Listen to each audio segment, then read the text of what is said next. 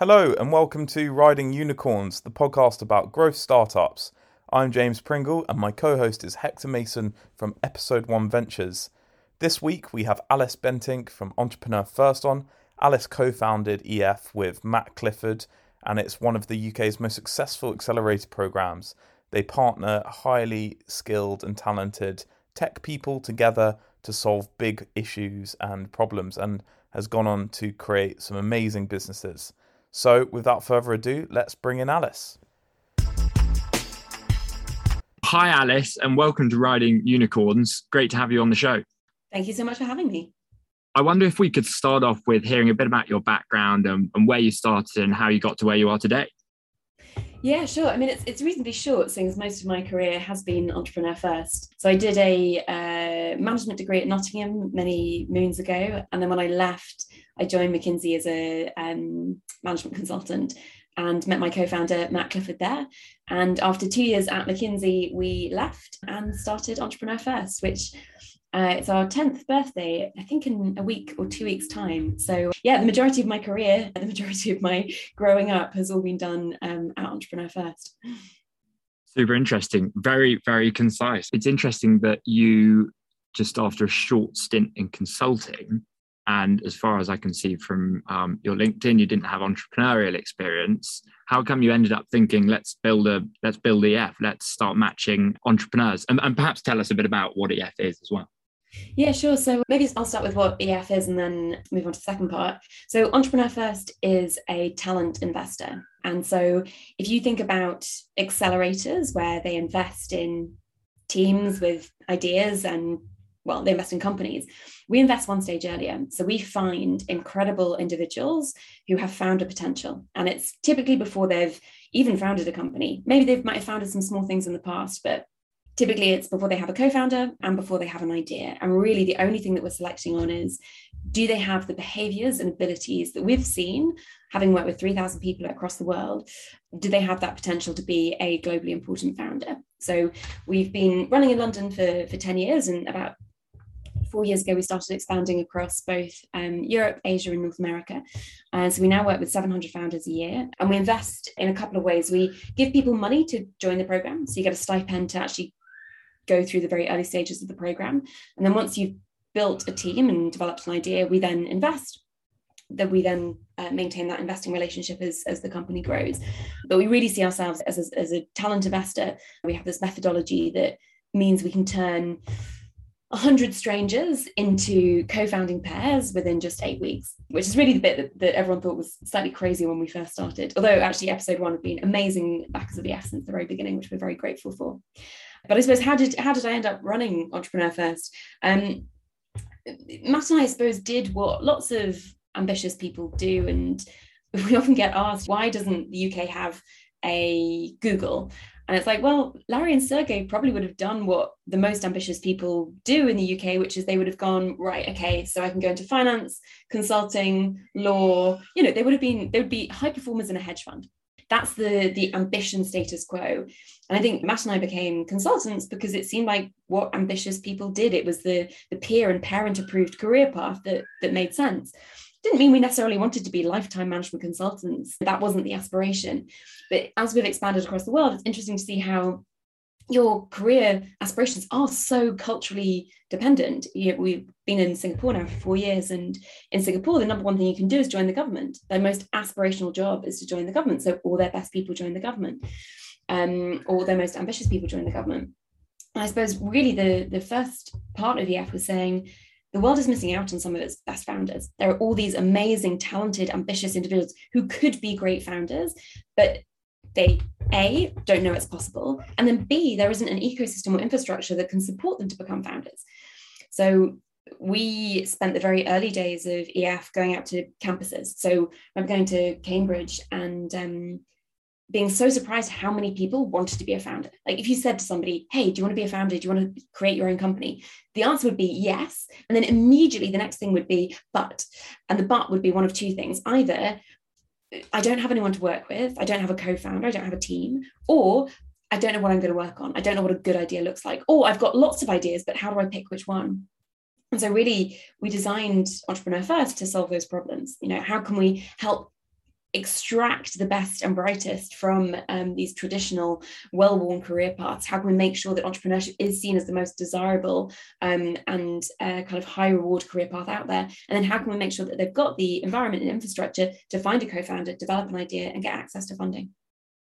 I think the companies that you've invested in now have created is it over 2 billion pounds or dollars of enterprise value? So uh, it's four and a half billion dollars. Um, and but it's it's going up all the time. So we we had a unicorn uh, announced two weeks ago, which was Tractable, which is an amazing story of two basically fresh graduates. Alex, the CEO, had I think one year's work experience. Razvan, the CTO, straight out of his masters at Cambridge. And they've built one of the biggest computer vision companies in the world, working on insurance tech. Uh, and really, that you know, Alex and Razvan had never met each other before they joined EF. Alex was very clear that he wanted to be a founder. Razvan was kind of on the fence, but they met each other on the very first event we did for EF and basically immediately decided to work together and combined their backgrounds of Razvan having worked with one of the best computer um, vision professors in the world, Zoubin Ghahramani, and Alex having spent a bit of time at Rocket Internet and tried to find things in the past, but also having done a computer science conversion course at Imperial. Um, and they've just been on the most incredible journey and, and are building a very, very exciting company that is transforming how insurance works. Um, Geico, the biggest insurance company in the US, is now now one of their customers. So it's it's super exciting to see.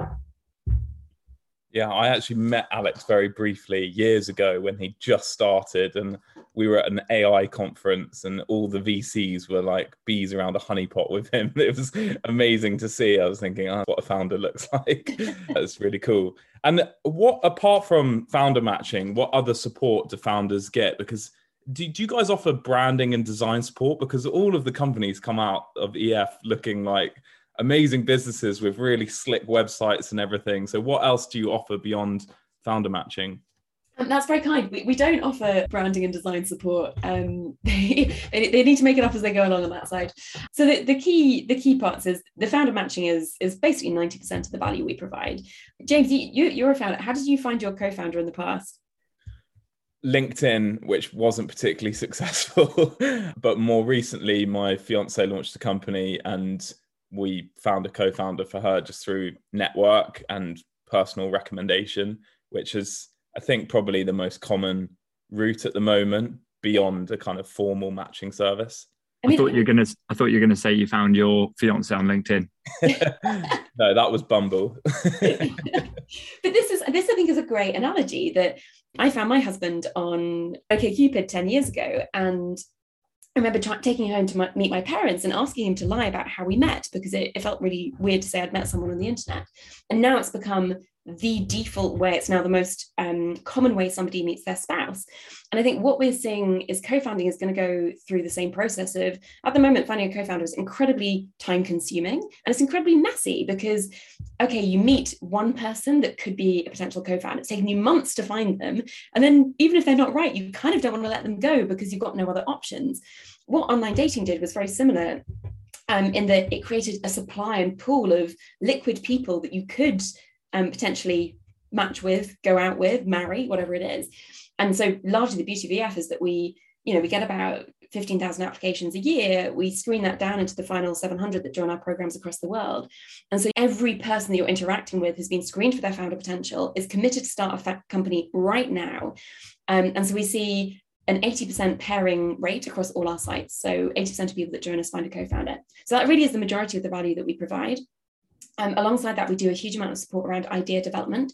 It's pretty hard to know what a good idea looks like. Um, and what you read on TechCrunch um, or whatever is your preferred uh, source of news, um, often the stories that founders have to spin about where their ideas come from make it very hard for nascent founders to understand how to come up with an idea. Everyone has this amazing backstory about like how it happened, which may or may not be true. Um, and so a lot of the work we do is helping people go from maybe a collection of thoughts or insights, and actually how do you turn this into, into a differentiated, high growth, venture backable idea? And I think because we have such an experienced team, we can very help quickly help people sort through the ideas that we've seen a million times, the ideas that just aren't fundable for various reasons, but also helping people understand the trade-offs. Like we see a lot of people that want to work on hardware ideas. Now, there are an amazing selection of hardware ideas out there but you need to understand the cost and trade-off of building a hardware idea versus a software idea ultimately you're going to experience significant dilution huge operational difficulties uh, and um, ultimately you need to be I think the, the bar for hardware founders is much higher. And so just helping people understand some of these things that for us as investors are kind of very basic, but actually it's very hard to get access to that in the um, outside world. And then we do all the other, you know, things of like we have an amazing community. We have uh, a selection of mildly trendy offices, but not super trendy offices. In London, we're in an old biscuit factory. We have demo days. We have an amazing investor network. One of the bits that our founders love is that at demo day, we organize post demo day basically four weeks of meeting investors. So the investors well, pre-COVID used to come to the to our office. They would meet eight startups a day, and so our best startups would be meeting 30, 40 investors over a four week period. So very quickly we'd be able to get their round done.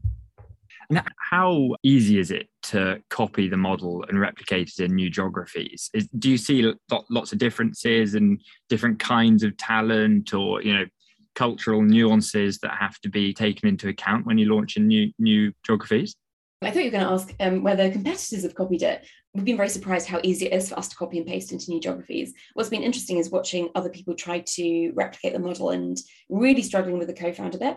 But for us, we wondered as we moved, our first international site was Singapore, which culturally obviously is, is reasonably different to the UK. It's amazing to see that we haven't had to do a huge amount of localization on who we select, what we deliver, how we do co-founder matching. And if you look at the stats, they're very similar across cohorts. So conversion to finding a co-founder is very similar. Conversion to being funded is very similar. It's kind of crazy. I'm always surprised by how little localization is required. The one thing that we have seen as a difference is different cultural approaches to having difficult conversations. So there are very strong cultural norms around conflict aversion, uh, and it varies hugely across all of our sites. You know, we're in Toronto, London, Paris, Berlin, Singapore, Bangalore. And so one of the things that we've had to work quite hard on is creating an EF cultural norm about how to have difficult conversations with your co-founder. In London, we found that if people weren't visibly getting on, it was a kind of a clear flag. Actually, there's a bunch of um, EF locations where people seem to be getting on, but under the surface, there's like bad things are happening. They actually don't want to work together. And so creating frameworks and spaces for people to have really difficult, challenging conversations, particularly challenging conversations for their cultural norm, has been part of how we've made EF work across so many different places. Yeah, so that's a really nice segue into what, what are the challenges that most frequently crop up with putting two people who have barely only just met each other into suddenly co-founding a business with one another? So one of the interesting things is that um, people have eight weeks to form a team on EF, but the majority of people find their co-founder in the first week. So it's amazing how quickly it works.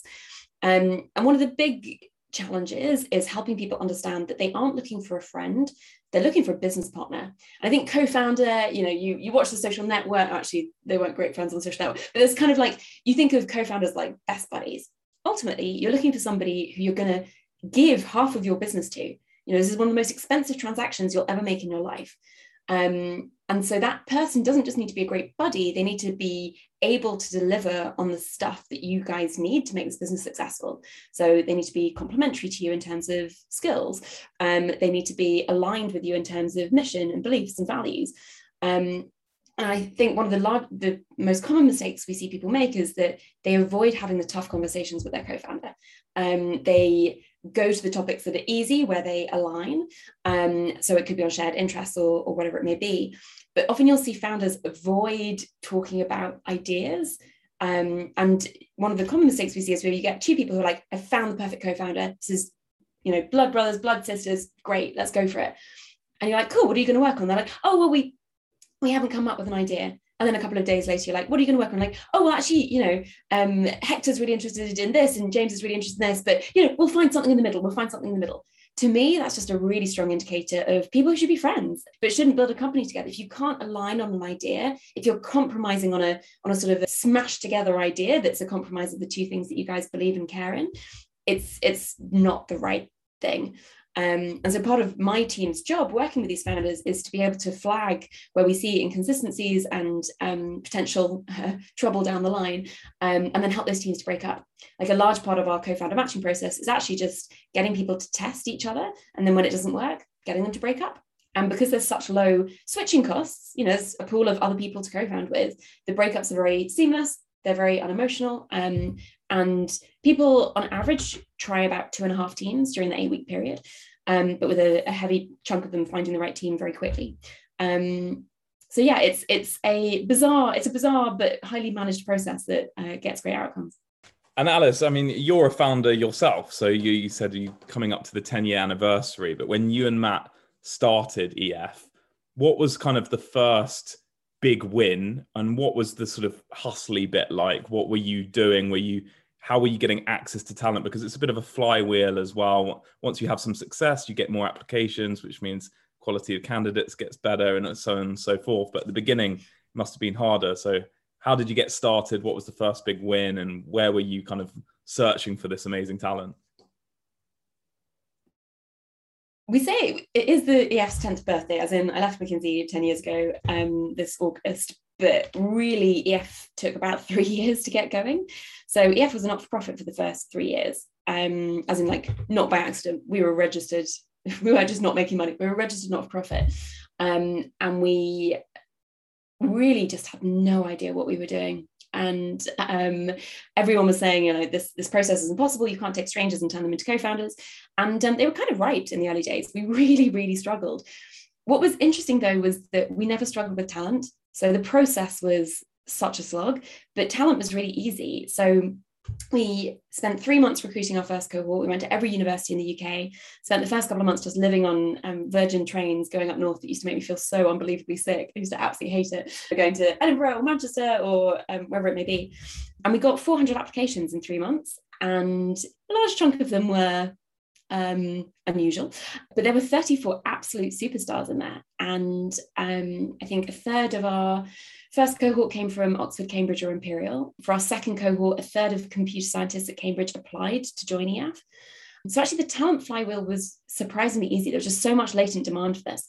The challenge then was okay, well, what are we going to do with them? And we didn't have any money, which was also a bit of a challenge. So we were trying to get funded by corporate sponsorship. And um, the, the challenge, we tried to incorporate as a charity originally, but apparently turning kids that have been to university into millionaires is not particularly charitable. So the charities commission said no to that. So then we were trying to get kind of CSR budget to to fund, you know, the next generation of entrepreneurs. And broadly, we could get companies to pay us 25k once, but just we didn't give them anything in return. So that was kind of it. And having that kind of dual customer really didn't work. So trying to like please the corporate sponsors, give them a product, make their investment worthwhile, and please our cohort just just didn't work. So the first three years of EF were a bit of a mess. And after the second cohort, Matt and I were basically like, look, I'm not entirely sure if this is the right way to spend our lives. Like, we're super ambitious. There's um, tons of amazing things we could do. Let's do one more cohort. Let's just see how it goes. And the third cohort is when we really hit our stride. That's when Tractable was formed, our first unicorn. And one of the good leading indicators we had was how many of our early companies went to YC uh, Y Combinator. So 20% of our first two cohorts went to Y Combinator. Um, and actually, that was one of our hacks early on, was we basically sold EF as like, hey, do you want to go to YC? Cool, come to come to EF, um, which I'm not incredibly proud of. We ran an amazing event called EF Meets YC, where there was no one from YC there, um, apart from uh, some of our founders who had been to Y Combinator, and um, that was probably our best attended event. Super competitive, everyone wanted to come. That was definitely uh, pretty hacky. But I mean, the first three years were like a huge amount of schlep, everyone telling us we were wasting our time. And really, the only indicator being that people wanted to do this. Our customer really wanted to do this. And if we could just make it work, if we could just work out how to get people into teams and get them funded, there was something there. Um, so yeah, it was um, in some ways the first three years of EF were way more stressful than the subsequent years because, and it, we see this with our founders now, the dread of oh my god am i wasting my time? Am i an actual idiot? Is this am i being delusional? And i think it's so hard for founders because sometimes i think founders are delusional and they are wasting their time but it's such a fine line. And now that the flywheel really is spinning and you know very many people know about EF, and It's very so many people, very many people want to apply to EF. Um, do you? How do you manage those applications? Do, are you are you using technology now to prioritize and score applications or applicants? Uh, and are you using technology to scrape LinkedIn and scrape university websites for for sourcing candidates? H- How does tech come into what you do? one of our big decisions as a company was to work out whether we are a tech first company or whether we're a tech enabled company. And I think there are some amazing programs out there. I don't know if you guys know Pioneer, which is very much kind of like a tech first um, program, sort of similar to EF in some ways, in that it's like helping very early stage founders. But I think the beauty of EF is people. You've got to get the right people in the room, and they've got to be in the room to, to meet and match with each other. So when it comes to applications, we do all of the screening manually. Um, and you might be like, why? And it's because if you look at our selection criteria, there's some stuff that we could screen for. So, like, um, we like smart people, and uh, the people who have, who go to top tier universities typically perform best on EF. And we've experimented with lots of different um, types of university, but that does look like a very strong um, indicator of success. So maybe we could automatically screen for people who have or haven't been to those universities. But that's just one very small criteria. Um, we look at ability and behavior, that's in our ability bucket. So ability is um, smart and skilled. And then on behavior, in some ways, the behavior criteria are way more important um, in terms of looking at final outcomes. And so the application basically has a bunch of questions where you have to outline ways, things that you've done in the past. And we're looking for certain certain things in that. Um, I'm sure maybe in the future we could do this in a more tech-enabled way, but there is such nuance in evaluating those applications and understanding the individual and seeing how the various component parts go together. And we've tried to, to work out like, okay, well, if someone's spiking on this criteria, how many other criteria they allowed to crash on, et cetera, et cetera. But it is so candidate specific. Um, so we we do all the application screening manually um, and all the interviewing as well in in uh, in person when it comes to the top of the funnel, um, we do have a bunch of methods to reach out to a bunch of people, find top performers at university. Um, but again, this is a human process. We're not a software company. Um, the best candidates who are most in demand, not from like other entrepreneurial things, but just most in demand for various other career paths, they want and need the bespoke touch. So even if you find them in a highly scalable way, ultimately the outreach needs to be bespoke, tailored, and very human.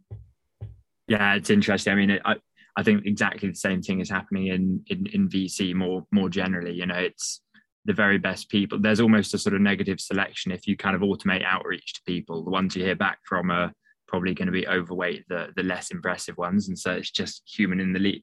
Loop is always going to be needed. Yeah. Um, no, very interesting. So, what what is the end goal for EF? You know, there, there's so much going on in the ecosystem at the moment, and um, I, I, don't know if you've heard of um, the Seed Stage, which is an initiative that I run, which is basically a demo day without the accelerator. Um, then obviously there are things like YC, there are things like EF, and I think EF is really um, nicely placed in that it does serve a, a different purpose to a typical accelerator. But what sort of excites you about that very very early stage landscape and um, and what's going on there? The London ecosystem has grown and changed so much since we started 10 years ago. Um, and it's amazing to see so many people's journeys through it as well, as in people that I knew as founders 10 years ago, then became angel investors and now are running their own VCs. And like the, the flywheel in London is, is it's going and it's great. What excites me is seeing other ecosystems go through that same development process. We've been in Singapore for quite a while and seeing it go through the same process of okay, you're beginning to see the seed VC ecosystem grow. You're beginning to see more people see founding as a aspirational path rather than an alternative path. But realistically, the world is still missing out on, on many of its best founders purely based on access to opportunity. And so for EF, it, it means making sure that we are accessible to as many of those founders as possible. And there are different ways we can do that, but we're not done. We're not done with international expansion. Yeah, I think it's it, it's such an interesting topic because what, what you said earlier about you know the best candidates typically come from the top universities is you know undoubtedly true, but I wonder how much of that is to do with as you go down the down the funnel to kind of raising Series A or seed or Series B, rounds, how much of that is actually embedded in the bias of those investors. And so you kind of, you know, i.e., those investors look to which universities the founders have been to, and they love the ones who've been to Oxbridge. And so that means that you guys end up having to select people from Oxford, Cambridge, whichever other unis, um, in order to to get great results. I wonder how how long it will take and how you can get to a point where you truly are selecting the best candidates from anywhere in the world, regardless of education, and based purely actually on, you know, talent, raw talent. Yeah, and I suppose this is where um, so when we screen at application, the behavior part is way more than the ability part. So yes, we do get lots of people who happen to be from those universities, but what we're looking for is the way that they've behaved in the past. So to give you an example, one of the guys that I interviewed recently, what we look for is drive to achieve, challenging convention, and uh, followership. Those are our kind of behaviors that we're looking for. So these sort of outlier behaviors anyway, this guy had been part of the GB Great Britain Olympic athletic squad doing hurdles as a teenager. He then got very injured and last minute had to apply to university, got into Imperial, did physics, um, graduated top of his class in physics from Imperial, while at the same time he got into electronic dance music and produced a track that was then sampled by Ne-Yo, one of the biggest EDM musicians in the world. Like just his ability to or his behavior of like just doing so much stuff, challenging convention of going from a sporting background to an academic background, like his level of achievement, that's way more important than the university that he went to. But I think unfortunately there is so much ingrained bias in in VC, and I think one of the positive things that we're seeing is just the increasing diversity of venture capitalists. Particularly, lots of funds doing a big push on women at the moment, which I think is, is amazing. But there's lots of work still to go. So yeah, it's uh, I think how making sure that we get the very best founders, regardless of background, is so important because founding is one of the most um, wealth generative things that you can do. And in some ways, it should be one of the most democratic ways to access unprecedented wealth. And I think it's very unpopular right now to talk about like founding as a way of generating wealth. But I think it's important to talk about it because wealth equals power if we have founders who only come from certain backgrounds, certain genders, certain ethnicities, it does mean that the power is kept with a very small group of white privileged men. Fascinating. I, th- I completely agree on the point about interesting backgrounds uh, being really highly valued. I saw someone the other day and reached out a guy. He was um, he'd done something, then he became a policeman. Really young guy in his twenties, became a policeman, was a de- detective, I think, then became a software engineer at Starling and has now founded a like sustainable fitness business. And I just love seeing those kinds of founders. I'm like such a rounded individual, so many interests, and yeah, I'm, I'm sure he'll do well. It's, it's people who do lots of horizontal moves rather than just doing the kind of vertical. If someone applied to EF who had, I don't know, done 10 years in an institution that was very highly rated and was, you know, the highest performer in that institution, I don't know. I'm not particularly interested in that.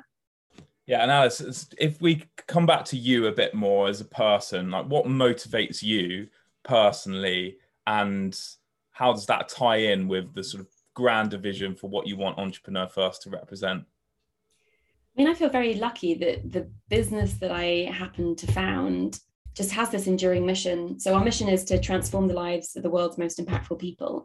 And it's a really hard mission to fulfill. And it's an enduring mission in that my job is to find amazing people and help them realize their potential and and to do that in a kind of hugely scalable way across the world. And i just can't imagine being excited by anything else. There's so much that ef can do and already has done. And when you look at the impact that our businesses are having particularly because the kind of founders that we see coming through now they want to have some sort of positive impact. So if you look at tractable for example okay it's an insurance tech company like what good could it do in the world?